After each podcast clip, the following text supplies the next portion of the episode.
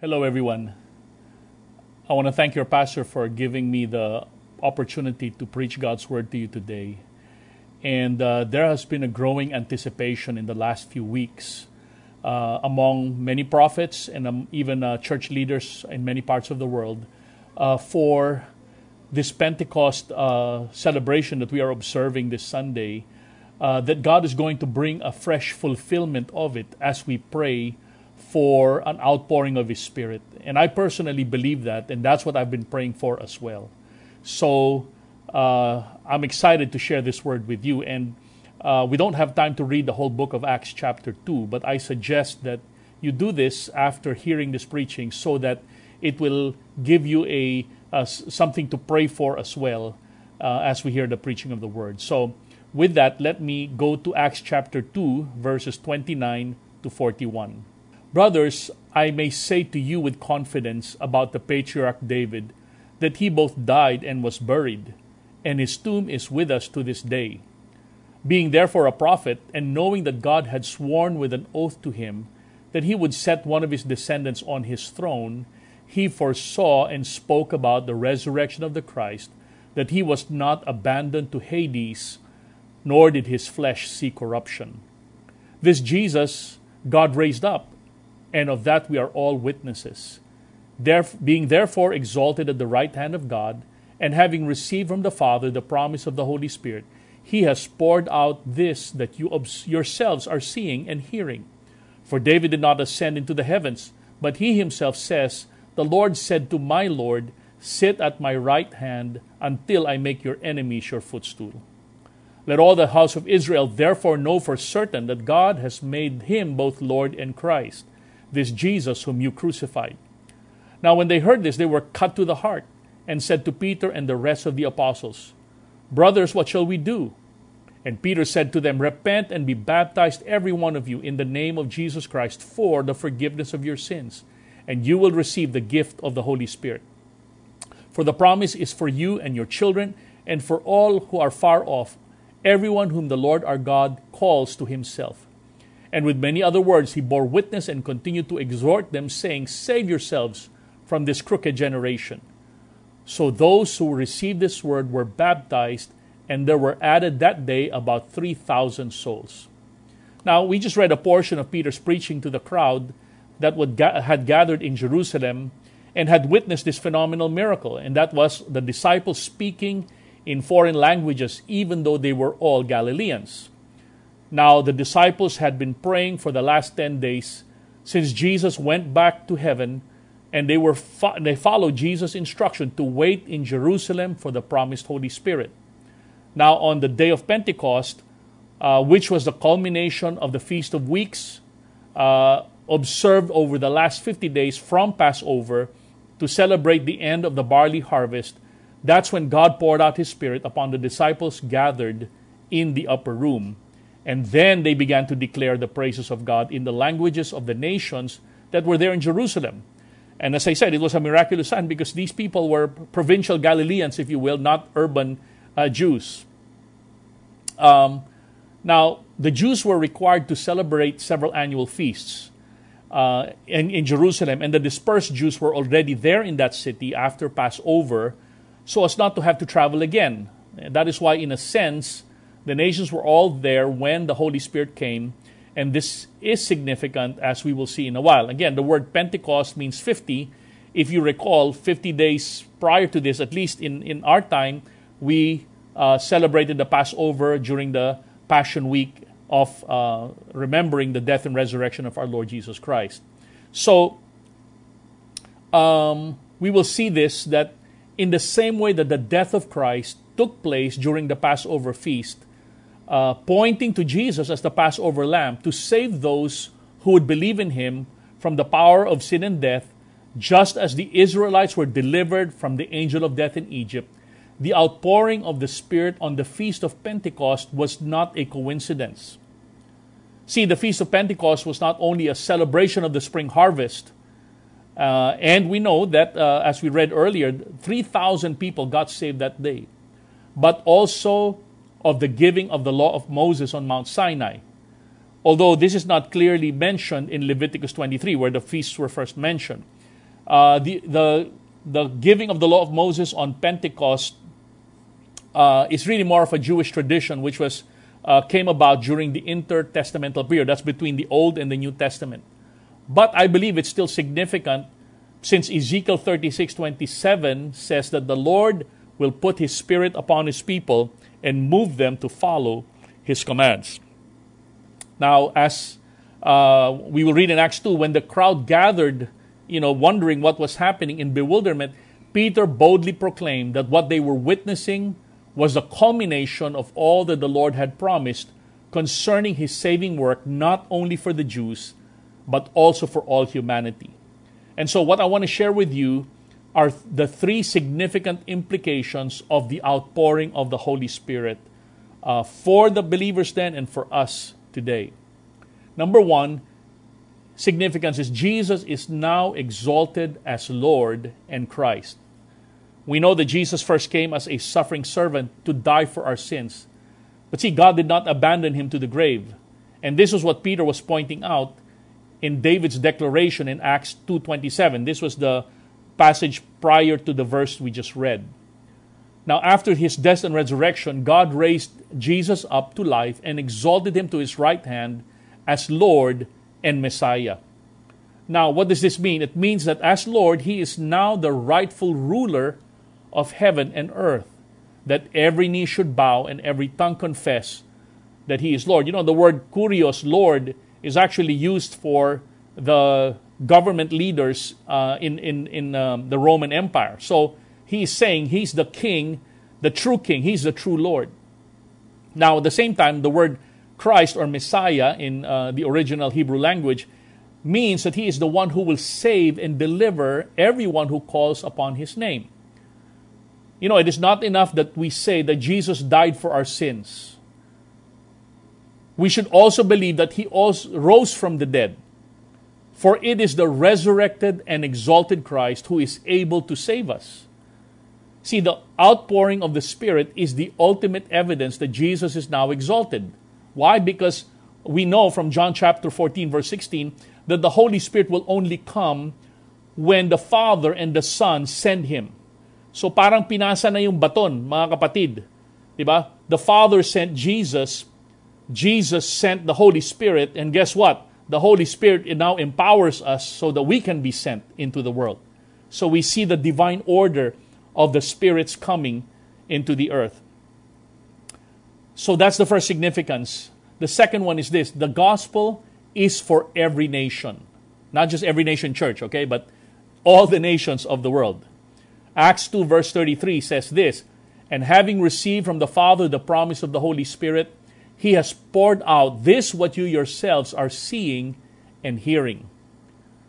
You know, the Gospel of Luke and the book of Acts, you know, they're, they're the same author, Dr. Luke, were given, prim- was written primarily for the Gentiles. Um, in contrast to the other Gospels, um, you know, Matthew was written primarily for uh, a Jewish audience. John was written for Greeks and uh, um, and Jews as well, and uh, Mark was primarily for a Roman audience uh, um, Luke's intention, of course, the gospel is for everybody, for Jews and Gentiles, but he had many Gentiles in mind when he wrote this, uh, his gospel. So, as I said, um, the gospel was primarily written to the Gentiles. Luke's intention was to point that the gospel is available for everyone. And the Holy Spirit was a confirmation of that people that have received the gospel by faith. Now, and what was the main evidence again of the outpouring of the Spirit? It was speaking in new languages, which, as uh, is indicated, are known languages of the nations in contrast, or as distinct rather, from praying in unknown tongues, which is another evidence of being filled with the Spirit, by the way. And you can find this in Acts 10 and 19. We don't have time to get there uh, today. See, the believers were declaring the praises of God in various languages meaning that the gospel was now available to all the nations. Uh, let me read verse 5 of chapter 2 and then 8 and 11 to, to 11. Now there were staying in Jerusalem, this is out of NIV, God fearing Jews from every nation under heaven. Then how is it that each of us hears them in our native language? Parthians, Medes, and Elamites, residents of Mesopotamia, Judea and Cappadocia, Pontus and Asia, Phrygia and Pamphylia, Egypt and the parts of Libya near Cyrene, visitors from Rome, both Jews and converts to Judaism, Cretans and Arabs, we hear them declaring the wonders of God in our own tongues. Now, many scholars believe that the Pentecost was actually a reversal of the curse in Babylon. Uh, if you remember that in Genesis 11, he confused, the Lord confused the languages of men for building a tower in defiance of God. Now, because of the outpouring of the Spirit, people were now praising God in one accord in many languages from the nations of the world. Yes, the nations had been scattered then, but now God was claiming all the nations as his inheritance. What an amazing reversal, isn't it? And the third significant implication of the outpouring of the Spirit is this the Holy Spirit now is God's gift to all who believe. Acts 2:17 and in the last days it shall be God declares that I will pour out my spirit on all flesh. And see the Holy Spirit is not just for a select few people. In the Old Testament only a certain, you know, certain people could actually receive the Holy Spirit and these were the ones set apart for service to God. In fact, it was scary then because the Holy Spirit, if you had grieved Him, if you had sinned, and if you had fallen away from God, the Holy Spirit would leave you. That's what happened with uh, Samson, if you recall. In fact, when, Jesus, uh, when uh, David sinned, um, I think it's in Psalm 50, uh, uh, 53, he said, one of, the, one of the things that he said, Lord, take not your Holy Spirit from me, uh, when he had sinned against God. But the wonderful thing is this when the Holy Spirit comes upon those who will believe him, him, not only will he come, but he will dwell with us forever. And so this is what Acts chapter 2, verse 38 to 39 further says. And Peter said to them, Repent and be baptized, every one of you, in the name of Jesus Christ for the forgiveness of your sins, and you will receive the gift of the Holy Spirit. For the promise is for you and for your children and for all who are far off everyone whom the Lord our God calls to himself. Now we see that the promise of the Spirit now is for all the people who had gathered in Jerusalem and at that time, but also for the coming generations whom the Lord our God will call. So, what do we learn from this? The God, God's presence in our lives is the evidence of God's saving work, as we just read. And the reception of the Holy Spirit is the proof that we have been saved, as Romans 8, verse 9 also says. And so we learn that the Holy Spirit is the evidence of a transformed life, the confirmation that we have been cleansed, because we know that the Holy Spirit will not dwell in an unholy vessel. Do you realize that? The fact that the Holy Spirit lives in you, that means you've been cleansed from all of your sins. You may think, oh, you're still feeling guilty, but let me tell you, if you have the Holy Spirit in you, as far as God's concerned, you've been cleansed from all of your sins. And so God can live with you. And so the sending of the Holy Spirit, as I said, is the, um, the evidence of a cleansed life. Now, the sending of the Spirit is also meant to empower God's people. See, the Holy Spirit empowers God's people for ministry and really for godly living. And I believe in the, com- uh, in the coming weeks, we're going to learn more about this. God gives His people spiritual gifts, which is for the common good uh, for the work of the ministry, and so that we might be witnesses to the ends of the earth. And so, what do we learn again in conclusion uh, from this? That God has sent His Holy Spirit, the third person of the Godhead, you know, from the Father and the, the Son to be with us forever. God Himself lives inside of us now. And really, the Holy Spirit mean in us means that God is a personal God. He relates with us individually. What an amazing gift that we have from from um, from God, and that is Himself, isn't it? And so, in conclusion, going back to Acts chapter two, verse thirty-eight, if you have not repented of your sins, now is the time to do so. For today is your day of salvation. Don't wait until tomorrow. But today is the day of salvation, and God will give you the greatest gift, and that is Himself, the gift of Himself in the person of the Holy Spirit. Now, if you're already a follower of Christ and you do have the Holy Spirit, you know what? God wants to fill you again with His Holy Spirit. You know, and that's the admonition that Paul says in his epistle be filled with the Spirit. There's a continual infilling that the Lord wants us uh, to have. And somebody said, Why do we need to be continuously filled? Well, because uh, we leak. Okay? Uh, no, that's, that's not true. The important thing is because we face continuous challenges in the world that we live in, we need the continual filling of the Holy Spirit so that we might be able to face the challenges of our day. And God, I believe, as I said, as we're celebrating Pentecost Sunday today, we can come to God today and cry out, Lord, pour out your Spirit once again. Because the Holy Spirit brings refreshing to our souls. Remember, Jesus said, If you believe in me, out of your innermost being will flow rivers of living water. And he meant this by, and he meant the Holy Spirit by this pronouncement in John chapter 7, I think it is.